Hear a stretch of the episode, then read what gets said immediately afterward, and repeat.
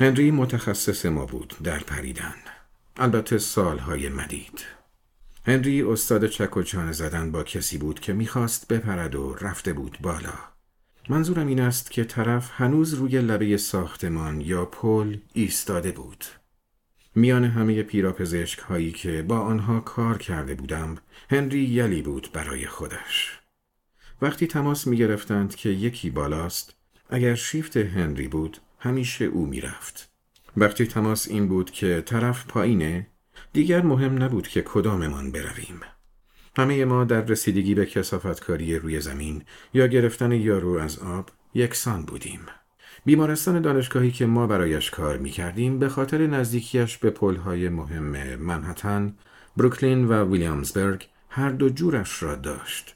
حتی بیشتر از سهمش. هنری به خاطر سالها سر و کله زدن با آنهایی که می‌خواستند بپرند و بقیه دربدرهای دیوانهی که این شغل سر راهش قرارشان داده بود کمی بد اونق شده بود. حتی می شود گفت از پا در آمده بود. اگرچه هنوز روی آنها که می‌خواستند بپرند اندکی تأثیر داشت. همیشه آنها را دغدغه اصلیش می‌دانست.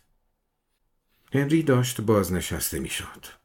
سر آخرین شیفتش مهمانی کوچکی ترتیب دادیم. در سالونی دو تا اتاق پایین تر از بخش ای آر. بخش اورژانس. حتی کمی لیکور هم برای بچه هایی که سر شیفت نبودند آوردیم.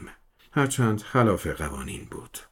برای خوشایند هنری هر کسی ماجرای مورد علاقه خودش را درباره آنها که می‌خواستند بپرند تعریف می‌کرد. او قبلا همه را شنیده بود اما اهمیتی نمی‌داد. جان گنده داستانی گفت درباره شیشه شویی که از روی دار بستش چهار طبقه را شیر زده بود. آنها او را داخل ماشین می‌گذارند و شروع می‌کنند به نصب دو تا انجیوکت و جان هم به بخش اورژانس بیسیم می‌زند. داریم یکی که پایین پریده میاریم. حالا رو با آن وضعیت بد دو تا پایش شکسته استخوان رانش از پوست زده بیرون صاف سر جایش می نشیند و عصبانی می گوید من نپریدم لعنتی افتادم. درست وقتی جان گنده داستانش را تمام کرد تماسی وصل شد که یکی می‌خواهد از پل بروکلین پایین بپرد.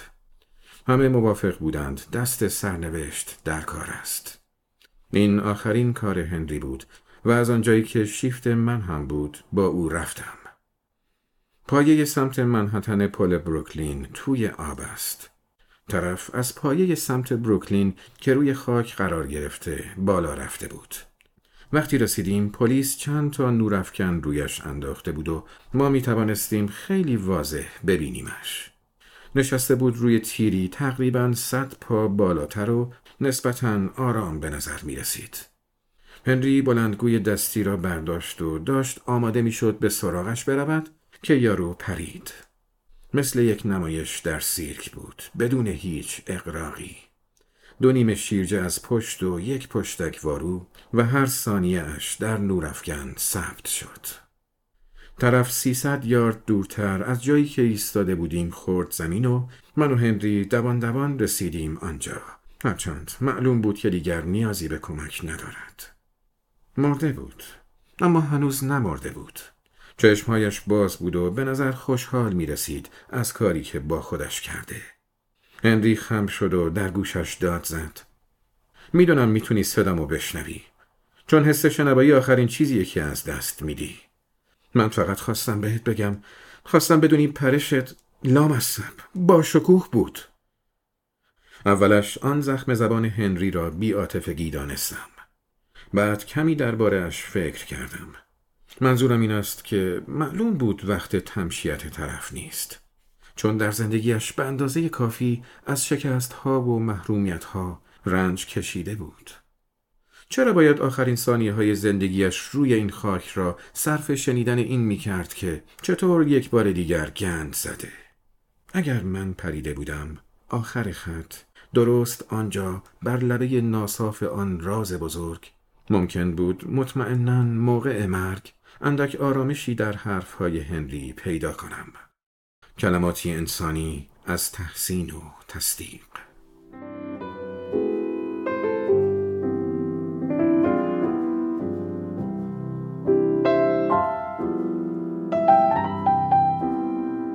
پایین پریدن. داستان کوتاهی از دان شی. از کتاب ماهی کور داستانهای کوتاهتر. به گزینش جیمز تاماس و رابرت شپارد. ترجمه علی بخشی. نشر پله. گوینده هادی مجتبوی.